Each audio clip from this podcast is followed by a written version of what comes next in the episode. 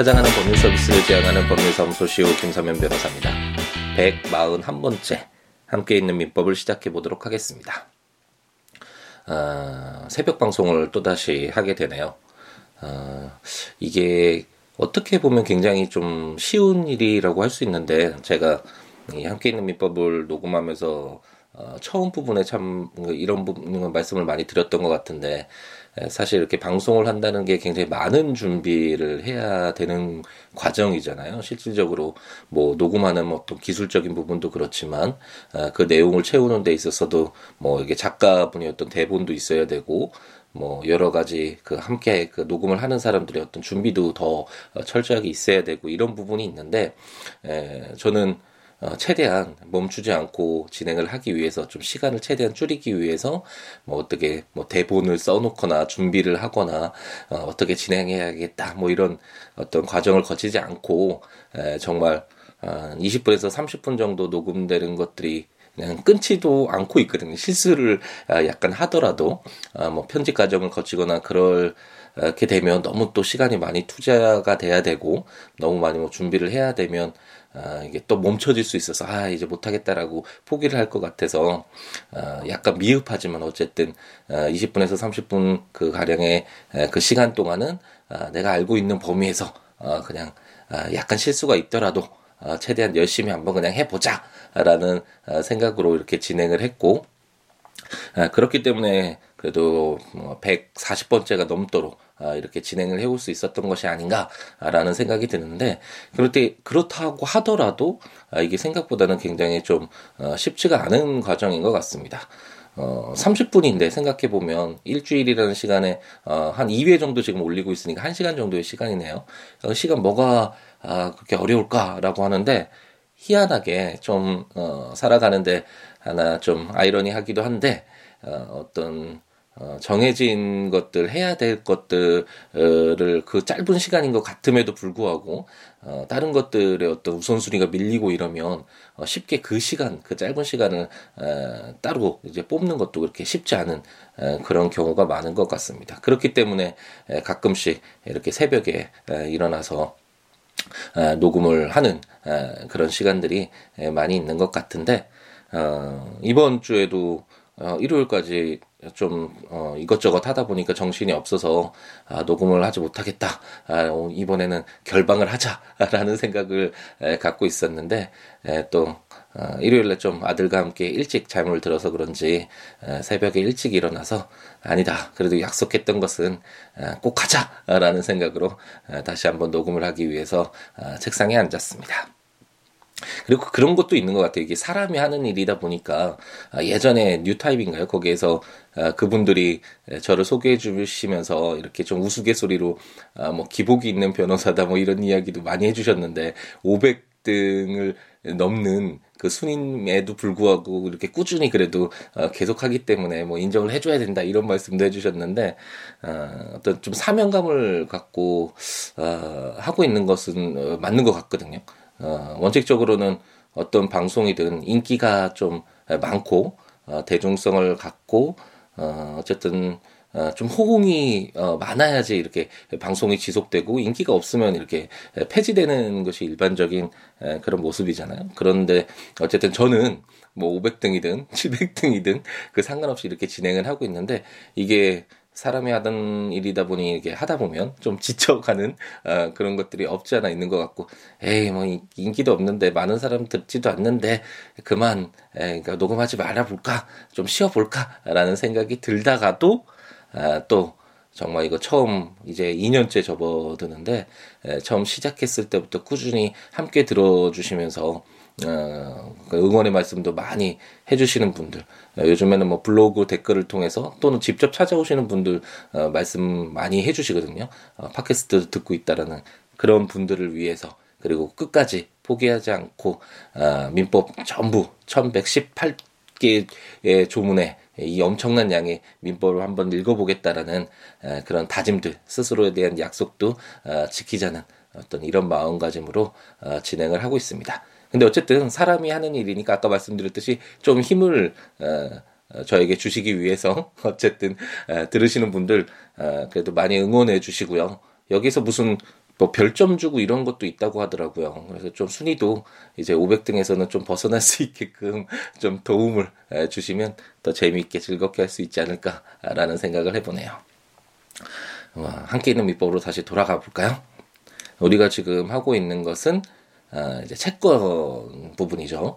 어, 우리는 민법에 공통적으로 적용되는 내용들 모두 담고 있는 민법 총칙 에, 그런 규정들 모두 읽어보았고 물건에 대한 권리, 어떤 시계 그리고 뭐 아파트 건물이라면 이런 부동산과 동산이 또 어떤 주된 어, 내용이라고 할 수 있는 이런 어떤 물건 부분도 어, 모두 읽어보았습니다. 그리고 우리가 이제 채권 부분을 읽고 있는데 채권이 어떻게 발생했느냐와 관련된 아, 채권 발생 부분은 이제 채권 강론에서 아, 주로 계약 부분들을 읽으면서 아, 이제 읽게 될 것이고 그런 어떤 채권이 발생을 했다면 나중에 읽게 되겠지만 그런 채권이 발생했을 때 그 채권이 공통적으로 갖고 있는 그런 내용들은 어떻게 되는 것이냐와 관련된 내용이 바로 채권 총칙에 뽑혀서 이렇게 뽑아서 따로 이제 이렇게 규정들을 하고 있는데 그 채권 총칙과 관련된 내용 내용들이 너무 좀 어, 내용도 방대하고 내용도 어렵기 때문에 어, 일반적으로 교과서에는 채권 총론 어, 제가 전자책으로 발간한 함께 있는 민법 채권 총론도 바로 제목을 채권 총론으로 어, 이렇게 이름 짓고 있다라는 설명을 드렸죠. 그래서 채권의 공통적인 공통적으로 적용되는 내용들을 담은 어, 그런 어, 규정들을 우리가 보고 있는데 어, 첫 번째로 채권이 어떤 내용을 가지고 있느냐, 어떤 목적을 가지고 있느냐, 뭐 금전 채권일 수도 있고 이자 채권일 수도 있고 선택 채권일 수도 있고 뭐 여러 가지 채권 그런 내용들 보았잖아요. 그런 채권의 목적 부분도 보았고 어, 가장 중요한 부분이라고 할 수 있는 채권의 효력 부분, 특히 어, 채무가 이행되지 못했을 때. 채무 불이행이라고 했죠, 그걸. 그런 채무 불이행이 있을 때 채권자는 어떻게 어, 자기의 권리를 어, 보존할 수 있을 것인가? 어떻게 손해를 어, 보상받고 자, 그, 그 채무자에게 그 책임을 물을 수 있을 것인가? 그게 바로 채, 손해배상 책임을 묻는 것을 어떤 그런 형태로 나타난다고 설명을 드렸죠. 어, 그런 어떤 채권의 효력 부분도 우리가 보았고 채권자가 한 명일 때 어, 그리고 채무자가 한 명일 때가 뭐 일반적일 수 있지만 어, 여러 명의 채권자 채무자가 있을 땐 그러면 어떻게 할 것인가? 그런 부분도 읽어보았고 채권이 그럼 양도될 수도 있는가? 채무는 또 인수될 수도 있는가? 뭐 이와 관련된 어떤 채권은 공통적으로 채권이 발생했다라는 전제해서 그런 채권이 공통적으로 적용되는 내용들에 관한 규정들을 우리가 모두 읽어보았습니다. 그리고 이제 마지막으로 어, 채권이 소멸되는 어, 그동안 그래 채권이 발생해서 채권이 어떤 효력을 갖고 채권이 어떤 모습을 어떤 법률 효과를 발생시키는지와 관련된 내용들을 모두 읽어보았다면 이제 마지막으로 그러면 채권이 없어지는 건 언제 없어지겠냐와 관련된 규정들을 우리가 어, 읽고 있습니다. 첫 번째로 읽었던 게 뭐였죠? 가장 일반적이겠죠. 갑돌이가 을돌이에게 100만 원 아, 빌렸다면 이 100만 원의 채무가 있잖아요. 그리고 을돌이로서는 100만 원의 채권이 있고 이 채권이 없어지는 가장 어, 일반적인 모습은 어떤 걸까요? 갚는 거겠죠. 어, 그게 우리 현실에서도 변제한다라는 거 말을 많이 하는데 이런 어떤 변제 가장 일반적인 어, 채권의 소멸 사유로서 변제 규정들을 모두 읽어보았고 어, 지난 지난번 시간에 이제 공탁이라는 약간 어, 우리가 현실에서 많이 쓰는 일반적으로 쓰는 용어는 아니라서 생소할 수는 있는데 어, 만약 채권자가 을돌이가 갑돌이가 돈을 갚으러 갔는데도 만나주지도 않고 너 괘씸해서 계속 너 채무 어, 가지고 한번 독촉 받아봐. 뭐 어떤 이런 악의를 가지고 돈을 안 받을 수도 있잖아요. 그럴 때 아, 물론 우리가 채권의 효력 부분에서 채권자 지체라는 어, 그런 내용들을 공부를 하긴 했었죠. 채무자가 어떤 자기가 책임져야 될 범위가 줄어드는 아, 그런 효과가 발생하는 채권자 지체와 관련된 내용들도 적용될 수는 있겠지만 어, 그래도 어쨌든 채무자인 갑돌이를 채무자의 지위에서 좀 벗어나게 해줄 필요가 있잖아요. 갑돌이는 자기가 다 변제를 했으니까 변제를 할 마음이 있었으니까 의사를 보이고 그런 준비도 다 하고 100만 원도 마련해 갔으니까요. 어, 그랬을 때 이용되는 어, 어떤 제도가 공탁 제도고 어, 갑돌이가 그 100만 원을 어, 공탁소에 공탁을 함으로 인해서 어, 변제된 것과 어떤 동일한 효과가 발생하는 그래서 채권이 소멸되는 그런 사유로서 어, 공탁 제도를 우리가 지난번 시간에 한번 공부를 했습니다. 오늘은 이제 함께 있는 민법 제 492조 어, 3개 부분을 공부를 할 텐데, 어, 이제 마지막, 채권 총론에 남아있는 마지막으로, 어, 어려운, 어, 그리고 중요한 어떤 규정이다, 제도다라고 어, 생각을 하고 접근하시면 될 것 같고요. 어, 저도 개인적으로 공부할 때 3개가 굉장히 어렵더라고요. 채권 총론이, 어, 지금, 어, 최대한 쉽게, 에, 제가 어, 설명을 드리고 있고 그리고 예 같은 것도 가장 간단한 정말 가장 어, 쉬운 1대1 갑돌이와 울돌이 사이의 어떤 채권 채무 관계를 에, 바탕으로 해서 설명을 드리기 때문에 어, 뭐 어렵지 않네 이렇게 읽어 나갈 수가 있긴 한데 어, 실제로 공부하는 입장에서는 채권 총론 부분이 상당히 에, 민법 총칙과 더불어서 어, 굉장히 어려웠던 부분이었다라는 그런 생각이 들고 어, 이게 여러 가지 이해관계가 정말 현실에서 어, 발생했을 때는 이 각각의 요건이 다 충족되는지 여부 이런 것들이 굉장히 어렵더라고요. 그래서 이 상계 부분도 어, 채권자와 채무자가 어, 뭐단 둘이면 그래도 어느 정도 뭐 쉬울 수가 있는데 뭐 제3자가 아, 개입이 되거나 이렇게 됐을 때 현실적으로 아, 사례에서 문제되는 경우들을 에, 보았을 때는 어, 상계 부분도 굉장히 쉽지 않은 에, 그런 내용이었던 것으로 기억이 됩니다. 하지만 우리는 아, 함께 있는 민법의 취지에 맞게 예, 어, 간단하게 상계제도가 어떤 것인가와 관련된 내용들을 어, 그림 그, 그려보면서 어, 이렇게 읽어나가 보도록 하겠습니다. 제 492조를 보면 상계 요건이라는 제목으로 제 1항 쌍방이 서로 같은 종류를 목적으로 한 채무를 부담한 경우에 그 쌍방의 채무의 이행기가 도래한 때에는 각 채무자는 대등액이 관하여 상계할 수 있다. 그러나 채무의 성질이 상계를 허용하지 아니할 때에는 그러하지 아니하다. 제2항 전항의 규정은 당사자가 다른 의사를 표시한 경우에는 적용하지 아니한다. 그러나 그 의사 표시로서 선의의 제3자에게 대항하지 못한다. 라고 규정하고 있습니다. 여기도 마찬가지로 상계 요건이라고 어, 첫 번째 492조 상계를 시작하면서 어, 이렇게 제목 지어져 있죠. 어, 제가 지난번 시간에도 설명을 드렸던 것 같은데 그리고 140회 진행해 오면서 여러 차례 설명을 이제 드렸었죠. 어떤 법률을 읽을 때 가장 좀 효과적인 방법은 요건과 효과라는 이런 두 가지 큰 축을 통해서 바라보면 이해하기가 좀 쉬운데 어떤 요건들이 있어서 이런 것들이 충족되면 아, 그로 인해서 어떤 법률 효과가 발생하는지 그런 기준으로 한번 바라 보시면 법률을 이해하기가 아, 수월하다고 설명을 드렸었죠. 그럼 여기에서 상계 요건이라고 492조가 규정하고 있잖아요. 그러면 이게 뭘까요? 바로 어떠한 어떠한 어떤 어, 규정되어 있는 법률에 규정되어 있는 요건들이 어떤 어떤 요건들이 있고 이런 요건들이 충족했을 때 어, 상계라는 효과가 발생한다라는 그런 요건 규정들을 아예 제목에서 상계 요건이라고 규정하고 있잖아요. 그러니까 우리가 조문을 읽을 때 아 어떤 요건이 충족돼야지 아, 상계 법률 효과가 발생하겠구나라는 것을 이렇게 조문을 읽으면서 뽑아내야죠. 여기서 보면 쌍방이 서로 같은 종류를 목적으로 한 채무를 부담한 경우에라고 하잖아요.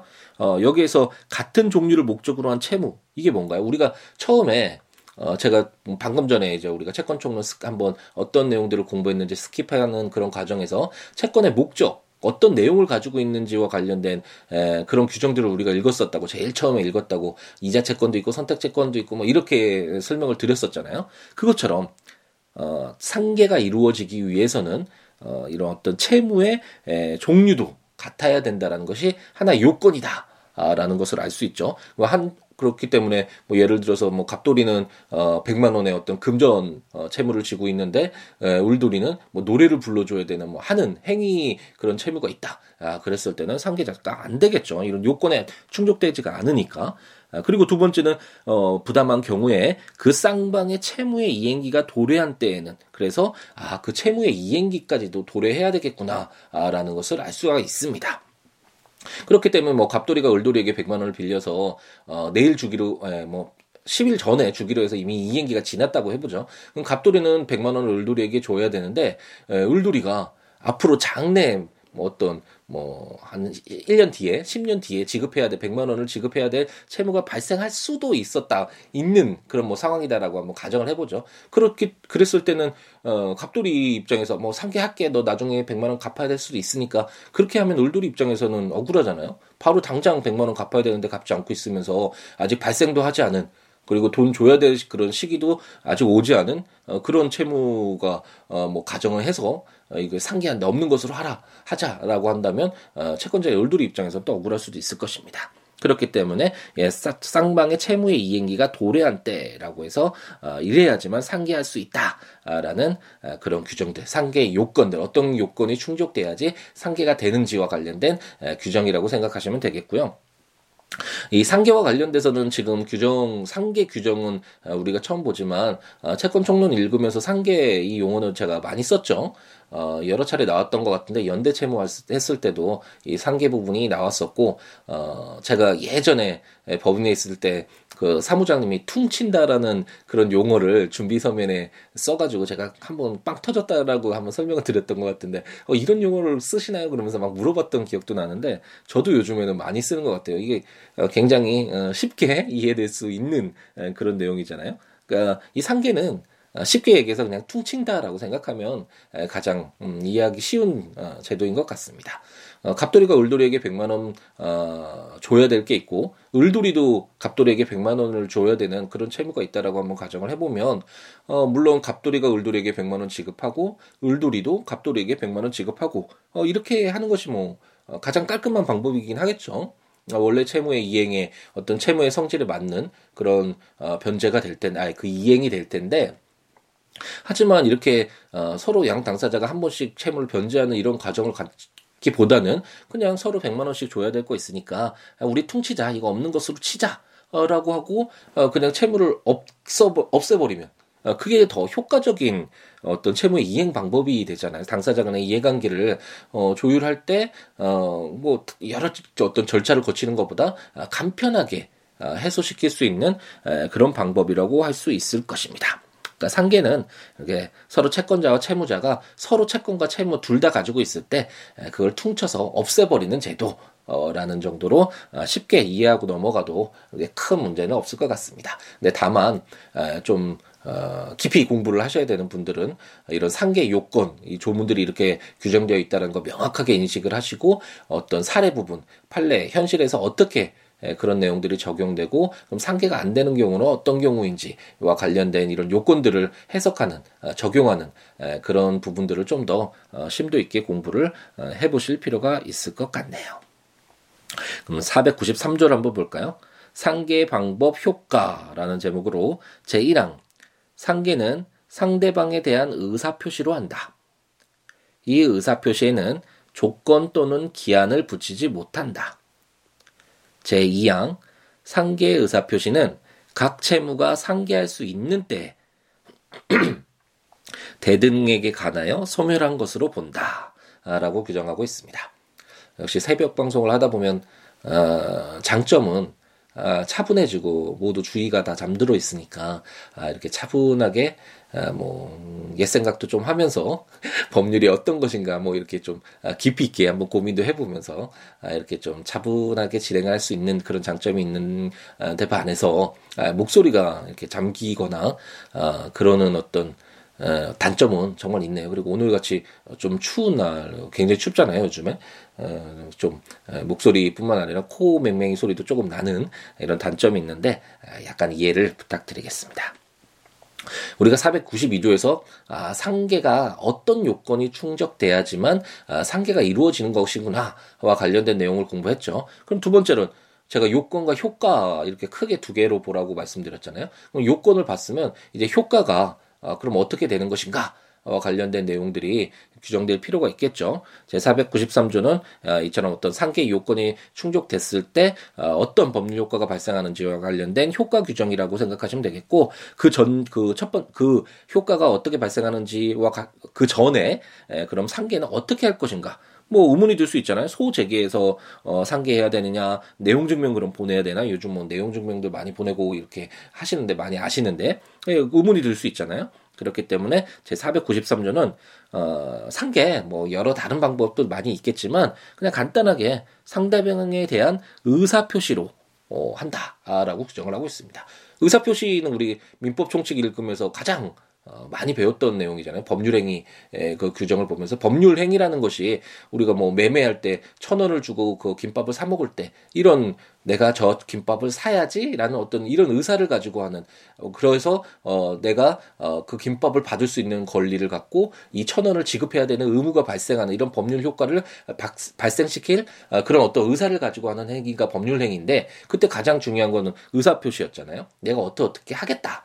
어, 그것처럼 상계도 아, 내가 100만 원 너한테 지급할 거 있는데 내, 내가 너한테 100만 원 받을 것도 있잖아. 우리 이거 서로 뭐 주고받고 하지 말고 없는 것으로 퉁치자. 아, 상계하는 것으로 하자. 라는 이런 의사표시만으로도 아, 상계가 발생한다. 채권이 소멸한다. 아, 라고 규정을 하고 있습니다. 그러다 보니까 아, 좀 명확하지 않은 부분이 있죠. 채권자, 채무자 이렇게 단둘이 뭐, 어, 뭐, 둘이 친구 사이고 돈 조금씩 빌려서, 어, 빌리고 주고받고, 뭐 그런 관계라면 뭐 의사표시로서 간단히 해결될 수도 있, 을 수도 있지만, 어, 여러 정말 액수도 커지고 이해관계인도 여러 명이 되고, 에, 그러면 좀 불명확한 그런 경우가 있을 수도 있잖아요. 에, 그렇기 때문에 에, 상계 의사표시에는 조건이나 기한, 우리가 이것도 민법 총칙에서 어, 한번 공부를 했었었죠. 조건과 의사표시 어떤 법률행위의 조건과 기한이 붙는 너 뭐 사법고시 합격하면 내가 내가 가지고 있는 이 시계 너한테 줄게. 뭐 이것처럼 합격하면 어떤 이런 조건이 붙여지는 이런 경우들을 민법 총칙에서 공부를 했었었는데 이것처럼 다양한 뭐 여러 가지 해석이 가능한 예, 좀 어려운 이런 내용들이 덧붙여지면 이 상계가 그냥 의사표시로 어 끝나는 건데 채권이 소멸되는 효과가 중대한 효과가 발생하는데 에, 너무 복잡해질 수 있잖아요. 불명확해질 수도 있고 에, 그렇기 때문에 조건이나 아, 기한은 붙이지 못하고 명확하게 어, 나중에 이제 자동채권, 수동채권이라는 내용들도 어, 이제 아마 다음 시간에 공부를 하게 될 텐데, 어, 자동 채권과 수동 채권이 에, 모두 이행기가 아, 도래해서 깔끔하게 이렇게 없는 것으로 퉁칠 수 있는 아, 그런 어떤 조건이 마련돼야지만 아, 상계가 아, 처리될 수 있도록 어떤 조건이나 기한 같은 이런 것을 붙이지 않고 상대방에 대한 의사표시로 아, 상계의 어떤 효과가 발생할 수 있다라고 제493조가 규정하고 있고 그렇다면 그럼 효과는 알겠다 요건 방법도 알겠다. 그러면 어떤 효과가 발생하느냐 라고 했을 때 각 채무가 상계할 수 있는 때에 대등에게 관하여 소멸한 것으로 본다라고 해서 더 이상 뭐 갑돌이도 을돌이에게 100만 원 지급하지 않아도 되고 을돌이도 100만 원을 갑돌이에게 지급하지 않아도 되는 그냥 깔끔하게 없어져 버리는 채권이 소멸되어 버리는 그런 효과가 발생한다고 규정하고 있습니다. 제 494조 오늘의 마지막 조문을 한번 읽어볼까요? 이행지를 달리하는 채무의 상계라는 제목으로 각 채무의 이행지가 다른 경우에도 상계할 수 있다. 그러나 상계하는 당사자는 상대방에게 상계로 인한 손해를 배상하여야 한다라고 규정하고 있습니다. 어, 이제 어, 다음 시간에 아마 공부를 할 것 같은데 상계에서 가장 중요한 내용이라고 한다면 어, 이런 상계의 어떤 요건이 충족되는 것 같은데 상계를 인정해서는 안 되는 그런 어떤 상계가 금지되는 그런 경우들을 에, 좀 어, 확인하는 것이 필요하거든요. 예를 들어서 이제 나중에 공부를 하게 되겠지만 어, 갑돌이가 을돌이에게 100만 원을 빌려서 어, 100만 원을 갚아야 되고 을돌이가 이제 100만 원의 채권자인데 갑돌이가 계속 돈을 안 갖고 있었다고 한번 가정을 해보죠. 그래서 너무 화가 나서 갑돌이를 막 때렸어요. 그래서 치료비가 100만 원을 나왔다. 뭐 정신적인 치료까지 다 포함해서 100만 원의 어떤 손해배상 채무가 발생했다라고 가정했을 때 갑돌이가 어, 그 100만 원을 갑돌이에게 손해배상 해줘야 되는 그 채무를 자기가 원래 받아야 되는 100만 원과 어, 상계 처리하겠다. 뭐 이렇게 주장을 한다면 어, 갑돌이로서는 억울할 수 있잖아요.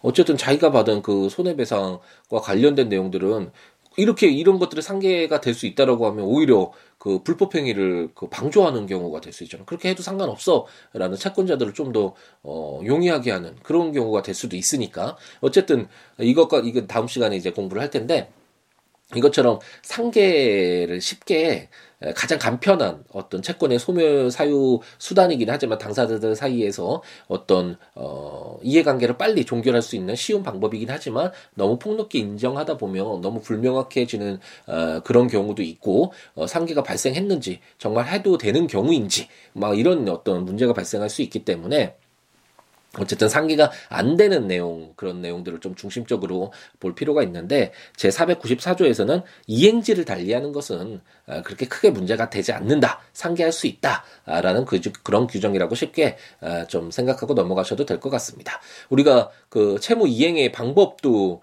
어, 우리 변제의 장소 이런 것도 규정도 변제에서도 보았었고 어, 채권의 효력 부분과 관련된 내용에서도 우리가 한번 어, 언급을 했었었잖아요. 원래는 원칙적으로 그냥 그 채무자가 채권자의 그 주소지에 가서 어, 변제를 하는 것이 원칙이다. 그러니까 채무를 이행하는 것이 원칙이다라고 생각하시면 쉬운데 그렇기 때문에 갑돌이가 만약 을돌이에게 100만 원을 빌렸다면 그 100만 원은 갑돌이 집에 가서 이제 갚아야 되는 것이고 만약 갑돌이가 그 전에 빌렸던 을돌이에게 빌렸던 뭐 100만 원의 채무가 있었다. 아, 그러면 갑돌이는 을돌이 집에 가서 사실 변제를 해야 되잖아요. 그런데 이렇게 이행지와 관련된 내용은 사실 상계하는 데 있어서 큰 문제는 없잖아요. 상계는 서로 간의 채권 채무를 없애는 거니까 이행지가 뭐 같을 필요는 어, 그렇게 특별히 없을 것입니다. 그렇기 때문에 제494조는 이행지를 달리하는 채무의 상계는 에, 가능하다 라는 에, 그런 내용을 규정하고 있다라고 생각을 아, 하시고 어, 넘어가면 될 것 같습니다. 어쨌든 지금 제가 설명드리는 내용은 그렇게 어렵지 않죠. 어, 최대한 좀 쉽게 설명을 드리고 있는데 에, 채권이 어떤 것이다.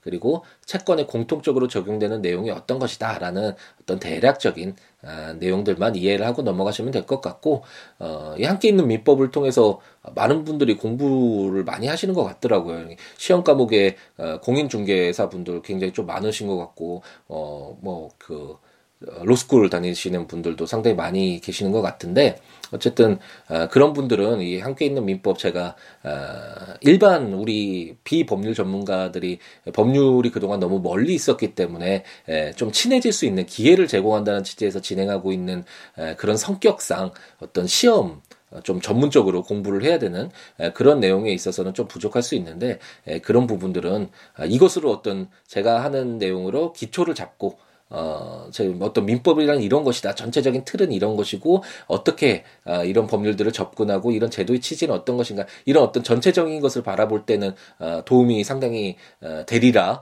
어, 제 나름대로 이렇게 좀 자부를 하고 있거든요. 저도 만약 어, 사법고시를 공부했을 때 어, 이런 강의가 있었다면 어, 정말 어, 무료잖아요. 특히 네, 저 많이 듣고 도움을 좀 받았을 것 같은 아, 그런 어떤 아, 자신감이랄까요. 이런 어떤 생각은 드는데 어쨌든 이렇게 도움을 받으시면 되고 이런 것들을 좀 구체화돼서 어, 좀 더 문제를 파, 어, 풀어나가는 어떤 그런 어, 좀 깊이를 더 갖기 위해서는 개인적으로 아, 이렇게 채워가는 아, 그렇게 공부를 해나가시면 아, 좋을 것 같습니다. 아, 법률 최대한 이제 좀 이제 설명 어, 천천히 읽어드리면서 해당 문맥에 맞게 그 내용 중 내용별로 이렇게 띄엄띄엄 이래서 아, 읽어드리고는 있는데 어쨌든 직접 읽으면서 아, 들으시면 더욱 효과적일 수 있으니까 국가법령정보센터 인터넷에 가셔서 에, 거기서 민법 치셔서 해당 조문들 읽어보시면서 들으시면 아, 좋겠고 어, 제가 전자책으로 발간한 함께 있는 민법 이제 시리즈 모두 다 이제 발간이 됐잖아요. 아, 민법 정치 물권편, 채권 종료, 채권 강령, 친족편, 상속편 아, 이거 구입하셔서 아, 이제 들으시면서 아, 보시면서 들으시면 좋고 거기 전자책 제가 이제 말씀 항상 말씀드리지만 아, 거기서 읽어주는 기능이 있으니까 틈틈이 시간 날 때마다 딱 짜투리 시간에 에, 이렇게 읽어주도록 그렇게 그 귀로 들으면서 한번 그 조문과 설명들 읽어질 때 한번 그걸 떠올려 보고 전체적인 틀도 한번 그려보고 제가 설명드리는 내용도 한번 되새겨 보면서 어, 그렇게 공부를 하시면 좀 더 도움이 되지 않을까라는 생각도 해보고요. 어, 제 블로그에 siwo.net si woolaw.net에 어, 해당 조문들과 설명들 어, 매일 하루에 한 조문씩 올리고 있으니까 어, 오셔서 어, 보시면서 어, 공부를 하셔도 좋을 것 같습니다. 그 외에 법률 외에 뭐 여러 가지 이야기 아, 요즘에 어, 블로그에 제가 좀 글들을 많이 쓰고 있고, 함께 있는 민법뿐만 아니라, 아, 노노도 매일 같이 하고 있고, 아, 그리고 판례를 통해서, 어, 제가, 어, 그, 계산해 봤더니 533건이더라고, 작년 말까지 담당했던 사건이. 그 사건 중에 이제 좀 기억이 나는, 여러분들이 알아두어도 좋을 어떤 그런 판례들을 이제 좀 소개를 해드리는 판례를 보는 세상 이야기와 관련된 내용 글도 쓰고 있고 또 뭐 삶의 단상이라 그래가지고 뭐 좋은 영화 드라마 어, 또 주위에서는 에, 뭐 너 아줌마 같다 드라마를 왜 이렇게 좋아하냐 이런 이야기도 많이 듣기는 하는데 어, 드라마 수준이 굉장히 높잖아요 우리나라. 어, 드라마를 통해서 많은 것들을 또 어, 배울 수가 있어서 어, 좋은 드라마들은 이제 좀 챙겨서 보는 어, 그런 입장인데 그런 드라마 이야기나 아들과 관련된 어, 어, 이야기들이나 제가 아들을 키우면서 하는 얘기나 어, 또 가끔씩 또 정치적인 어떤 사회 이슈가 되는 그런 저의 의견들도 담고 있는데 어, 많은 분들이 그런 어, 이런 제 글과 관련돼서 이야기도 해주시고 어, 하셔서 아주 즐겁게 어, 재미있게 어, 좀 어, 어떤 블로그에 글 쓰는 그런 재미도 어, 가지고 어, 생활할 수 있는 에, 그런 시간들인 것 같습니다. 많은 의견들 어, 떤 내용이라도 좋으니까요. 뭐 꼭 법률뿐만 아니더라 아니라 아, 살아가는 이야기 그런 이야기 서로 나누는 거 정말 좋으니까요. 요즘엔 어, 정말 감동적으로 저에게 에, 글을 남겨주시는 분들도 많아서 서로 인생 이야기 에, 주고 받으면서 아, 그런 과정이 에, 너무 행복하게 다가오는 것 같습니다. 에, 언제나 아, 열려 있으니까요. siwo.net 블로그나 026959-9970 전화나 siwo 골뱅이 gmail.com 어, 메일이나 트위터나 페이스북에 어, siwoolaw 시오로 똑같으니까 어, 이렇게 오셔서 여러 가지 이야기 남겨주시고 어, 함께 살아가는 즐거움 어, 함께 했으면 좋겠습니다. 아, 이제 또 월요일 아침이 시작되겠네요. 어, 전좀 새벽에 일찍 일어나서 좀 더 자야겠다라는 생각이 드는데, 어쨌든 월요일, 목요일, 어, 여러분 찾아뵙겠다는 어, 그 약속 지키기 위해서 정말 최선을 다 해보겠습니다. 여러분들도 그렇게 에, 이거 어렵나요? 제가 이런 거 한 번도 안 해봐가지고 사실 다른 팟캐스트를 들어보지는 않는데 예, 요즘은 주위에서 좀 제 지인분들도 이걸 들으시는 분들이 이렇게 조언을 해 주시더라고. 이렇게 해야지 된다. 이래야지 인기가 더 있다. 더 순위를 올려야 된다. 뭐 이런 얘기를 하셔서 아, 저도 좀 신경을 쓰고는 있는데 뭐 별표나 이런 것들 다운로드는 뭐 꾸준히 많이 해주시니까 그건 알고 있는데 이런 것도 하면 도움이 된다니까 아, 좀 부탁드려서 좀 재밌게 더 즐겁게 높은 순위로 많은 분들이 예, 접할 수 있게끔 아, 이렇게 하면 더 좋지 않을까라는 그런 또 욕심을 부려봅니다. 월요일 시작되는데 내 생에 가장 아름다운 일주일 될 수 있도록 월요일 아침 아, 힘차게 시작을 하시기 바랍니다. 저는 이제 또 잠자리에 들어야 될 것 같습니다. 아, 다음 시간에 상계 나머지 규정들 가지고 찾아뵙도록 하겠습니다. 감사합니다.